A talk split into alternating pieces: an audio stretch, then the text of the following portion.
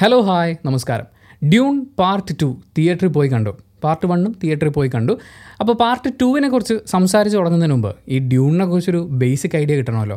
Dune എന്ന പേരിൽ പുറത്തിറങ്ങിയിട്ടുള്ള ഒരു നോവലിനെ അധികരിച്ച് വരുന്ന അല്ലെങ്കിൽ അതിനെ അഡാപ്റ്റ് ചെയ്ത് വരുന്ന മൂന്നാമത്തെ കലാസൃഷ്ടി എന്ന് നമുക്ക് ഈ ഡ്യൂൺ സീരീസിനെ അല്ലെങ്കിൽ പാർട്ട് വണ്ണിനെയും ടൂവിനെയും വിളിക്കാം. ആദ്യം ഒരു സിനിമയാണ് എൺപത്തി നാലിലോ മറ്റോ ഇറങ്ങിയത്. അതിനുശേഷം അതിനൊരു ടി വി സീരീസ് വന്നിട്ടുണ്ടായിരുന്നു. അത് കഴിഞ്ഞ് രണ്ടായിരത്തി ഇരുപത്തി ഒന്നിലാണ് ഡ്യൂൺ പാർട്ട് വൺ റിലീസാവുന്നത്. എനിക്കത് തിയേറ്ററിൽ കാണാൻ പറ്റിയില്ല. മിസ്സായി പോയതായിരുന്നു. അത് കഴിഞ്ഞ് ഡ്യൂണിനെ കുറിച്ച് ഒരുപാട് കേട്ട് കഴിഞ്ഞപ്പോൾ എൺപത്തി നാലിൽ പുറത്തിറങ്ങിയ ഈ പഴയ ആ സിനിമ ഉണ്ടല്ലോ അത് ഞാൻ ഡൗൺലോഡ് ചെയ്തെടുത്ത് കാണാൻ ശ്രമിച്ചു എന്നേ പറയാൻ പറ്റുള്ളൂ. ഇങ്ങനെ ഓടിച്ച് ഓടിച്ചാണ് കണ്ടത്. കാര്യം എനിക്കിത് ഈ ഡയലോഗുകളും കാര്യങ്ങളൊക്കെ ആയിട്ട് ഇങ്ങനെ നീണ്ടു നീണ്ടു പോകുന്നു. പിന്നെ കഥ എന്താണെന്ന് മനസ്സിലാക്കാൻ വേണ്ടി ഞാൻ വിക്കിപീഡിയ റെഫർ ചെയ്യുന്നു. അതൊരു ഒറ്റ സിനിമയായിട്ടാണ്. അപ്പോൾ ഇതൊരു വലിയ കഥയാണ്. ഇതൊരു എപ്പിക് സ്റ്റോറി എന്നൊക്കെ പറയുന്ന പോലെ അത്രയും ഭയങ്കര കഥാപാത്രങ്ങളും സംഭവങ്ങളും ഒക്കെ ഒരു സിനിമയാണ്. അത് ഒറ്റ സിനിമയായിട്ട് എനിക്ക് അങ്ങോട്ട് ദഹിച്ചില്ല. പക്ഷേ സംഭവം ഗ്രാൻഡ് ആയിരുന്നേ. വിഷ്വലൊക്കെ ഒരു രക്ഷയില്ല പറയാൻ വേണ്ടിയിട്ട്. ആ ആ കാലത്ത് അവരത് ചെയ്തു എന്നുള്ളത് അത് വേറെ ഒന്നും പറയാനില്ല. അഭിനന്ദിക്കുക അംഗീകരിക്കുക എന്നുള്ളത് മാത്രമേ ഉള്ളൂ. എന്തായാലും രണ്ടായിരത്തി ഇരുപത്തൊന്നിൽ റിലീസായ ആ പടം തിയേറ്ററിൽ മിസ്സായി പോയിട്ടുള്ള ആളുകൾക്ക്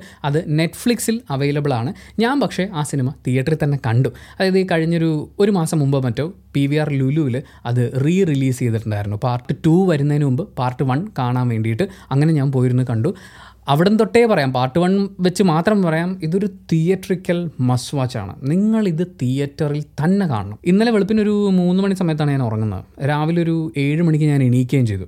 അത് കഴിഞ്ഞ് പത്തരയുടെ ഷോയ്ക്ക് ഷേണാഴ്ച പോയിട്ടാണ് കണ്ടത്. സ്വാഭാവികമായി നമുക്ക് ഉറക്കം വന്നിങ്ങനെ വീഴാൻ പോകേണ്ട പോലത്തെ ഒരു സിറ്റുവേഷൻ ഉണ്ട്. മാത്രമല്ല ഇതിൽ ഇത്രയും കഥയും കഥാപാത്രങ്ങളൊക്കെ ഇങ്ങനെ കിടക്കുന്നുണ്ട്. നല്ല ലെങ്ത് ഉള്ള പടമാണ്.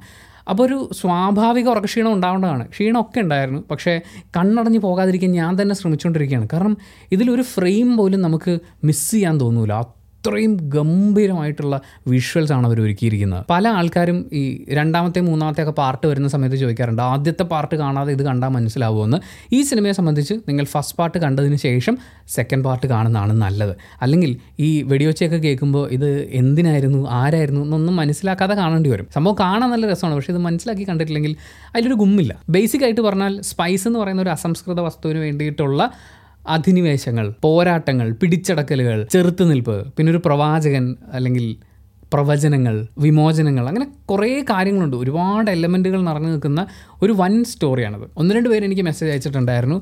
ഡ്യൂണിന്റെ ഒരു സ്റ്റോറി എന്താണെന്നുള്ളതൊന്ന് എക്സ്പ്ലെയിൻ ചെയ്യാൻ വേണ്ടിയിട്ട് നമ്മൾ ആ വീഡിയോ ഉടനെ ചെയ്യുന്നതായിരിക്കും. എന്തായാലും ഈ സിനിമയെ ഒരു തിയേറ്ററിൽ മസ്വാച്ച് ആക്കുന്ന ഘടകങ്ങൾ ചോദിച്ചാൽ ഇപ്പം തന്നെ ഞാൻ രണ്ട് പ്രാവശ്യം പറഞ്ഞു കഴിഞ്ഞ കാര്യമാണ്. വിഷ്വൽ ഒരു രക്ഷയുമില്ല മാൻ ഇത് തിയേറ്ററിൽ തന്നെ കാണുന്നത് ഒരു വലിയ സ്ക്രീനിൽ കാണണം. അമ്മ അതൊരു ഗംഭീര വിഷ്വലാണ് ഫോർ കെ സ്ക്രീനിൽ തന്നെ കാണാൻ ശ്രമിക്കുക. ആൻഡ് ഇതിന്റെ ഓഡിയോ സൈഡ് ബാക്ക്ഗ്രൗണ്ട് സ്കോർ ഒക്കെ നമുക്കിങ്ങനെ ടോപ്പ് ലെവൽ എന്നൊക്കെ പറയാവുന്നത് പോലെ അത്രയും ഗംഭീരമായിട്ട് അവർ ചെയ്തു വെച്ചിരിക്കുന്നതാണ്. അത് ആസ്വദിക്കാനുണ്ട്. പിന്നെ എന്നെ സംബന്ധിച്ച് ഇതിലെ പെർഫോമൻസുകൾ ഗംഭീരമാണ്. തിമോത്തി ഷാൽമൻ ചെയ്തിട്ടുള്ള ആ മെയിൻ ക്യാരക്ടർ പുള്ളിയുടെ ഫസ്റ്റ് പാർട്ടിൽ നമ്മൾ കാണുന്നതും സെക്കൻഡ് പാർട്ടിലെ ക്ലൈമാക്സിനോട് അടുത്ത് വരുമ്പോഴുള്ള ആ ക്യാരക്ടർ തമ്മിൽ അത്രയും വ്യത്യാസമുണ്ട്. ഇതിന്റെ ഒരു ഗ്രാഫുണ്ട്. അത് പുള്ളി കറക്റ്റായിട്ട് മെയിന്റെയിൻ ചെയ്ത് നമുക്ക് ആ ചേഞ്ച് ഫീൽ ചെയ്യും. ഇപ്പം പടം കഴിഞ്ഞ് പുറത്തേക്ക് ഇറങ്ങുമ്പോൾ നമ്മൾ ഡിസ്കസ് ചെയ്യുന്നതും അതിനെയൊക്കെ കുറിച്ചാണ്. ഓ ആ മനുഷ്യൻ മാറിയത് അവന്റെ അഹങ്കാരം കണ്ടതെന്നൊക്കെ നമുക്ക് ചോദിക്കാൻ തോന്നുന്ന പോലെ അങ്ങനത്തെ ഒരു ചേഞ്ച് ഉണ്ട്. അത് ഗംഭീരമായിട്ട് വന്നിട്ടുണ്ട്. പിന്നെ സെൻഡായ ഗംഭീരമായിട്ട് ചെയ്തിട്ടുണ്ട്. ക്ലൈമാക്സിലെ വളരെ പ്രധാനപ്പെട്ട സീക്വൻസുകളിൽ അവരുടെ ഫേഷ്യൽ എക്സ്പ്രഷൻസ് മാറുന്നതും പെയിനും ഒരുപാട് കാര്യങ്ങൾ ഗംഭീരമായിട്ട് വന്നിട്ടുണ്ട്. പിന്നെ എനിക്ക് അതിൽ എടുത്തു പറയണമെന്ന് തോന്നിയ ഒരാൾ ജാവിയർ ബാഡം എന്ന് പറയുന്ന ആർട്ടിസ്റ്റാണ്. പുള്ളിയുടെ പേര് പ്രനൗൺസ് ചെയ്തത് ശരിയാണോ എന്ന് എനിക്കറിയില്ല. സ്പാനിഷ് പേരാണ്. പുള്ളി ആ സിനിമയിൽ അതായത് ആ ക്യാരക്ടർ ഗംഭീരമാണ് വളരെ സ്ട്രോങ് ആയിട്ടുള്ള ഒരു മനുഷ്യനാണ് ഭീകര പോരാളിയാണ് പക്ഷെ കടുത്ത വിശ്വാസിയാണ്.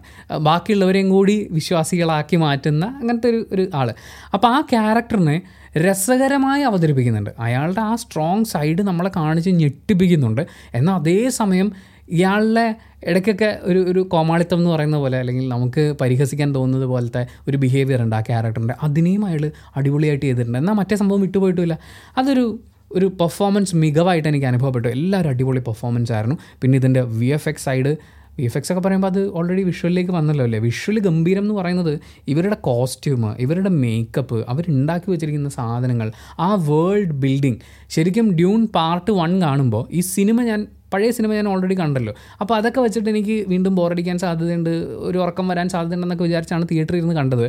പക്ഷേ ആ ലോകത്താണ്. പടം കഴിഞ്ഞ് പുറത്തേക്ക് ഇറങ്ങുമ്പോഴാണ് നമുക്ക് കിളി വരുന്നത്. അതുപോലെ നമ്മൾ ആ ലോകത്തെത്തും. നമ്മൾ അതിന്റെ അകത്ത് ജീവിക്കും. അങ്ങനെ നമ്മളെ വിശ്വസിപ്പിച്ച് അതിന്റെ അകത്ത് ഇരുത്തുക എന്ന് പറയുന്ന എലമെന്റിന് വേണ്ടി വിഷ്വൽ സൈഡിൽ വർക്ക് ചെയ്തിട്ടുള്ള എല്ലാ കാര്യങ്ങളും നമ്മൾ എന്തൊക്കെ വിഷ്വലി കാണുന്നു അതിനൊക്കെ വേണ്ടി വർക്ക് ചെയ്തിട്ടുള്ള എല്ലാവരും ഗംഭീരമായിട്ടുള്ള അപ്രിസിയേഷൻ അർഹിക്കുന്നുണ്ട്. പിന്നെ കഥയുടെ കാര്യം പറയുമ്പോൾ പറഞ്ഞ പോലെ ഒരുപാട് കഥാപാത്രങ്ങളും സംഭവങ്ങളൊക്കെ ഉണ്ടെങ്കിലും ഇതിന്റെ ബേസിക് ത്രെഡ് എന്ന് പറയുന്നത് നമ്മൾ പറഞ്ഞു പിടിച്ച് അന്വേഷിച്ച് പോകുമ്പോൾ ഇപ്പോൾ അവതാറിൽ കാണുന്ന പോലെ. അല്ലെങ്കിൽ നമ്മുടെ വിയറ്റ്നാം കോളനിയിലൊക്കെ വരുന്ന പോലെ ഒരു പെർട്ടിക്കുലർ റിസോഴ്സിന് വേണ്ടിയിട്ട് ഒരു ഏരിയ അല്ലെങ്കിൽ ഒരു വിഭാഗം ആളുകളെ അടിമകളാക്കാൻ ശ്രമിക്കുന്നു. അവരുടെ വിമോചനം അതിനുവേണ്ടിയുള്ള കാത്തിരിപ്പ് അവർക്കൊരു രക്ഷകൻ ഉണ്ടാവുന്നു എന്നൊക്കെ പറയുന്ന ഒരു ബേസിക് പരിപാടി തന്നെയാണ്. പക്ഷേ കഥാപാത്രങ്ങൾ അതിന്റെ ഒരു ഗ്രാഫ് പിന്നെ ഈ പറഞ്ഞ വേൾഡ് ബിൽഡിംഗ് പിന്നെ കുറച്ച് ട്വിസ്റ്റുകൾ എല്ലാം കൊണ്ടും സംഭവം നല്ല രസമാണ്.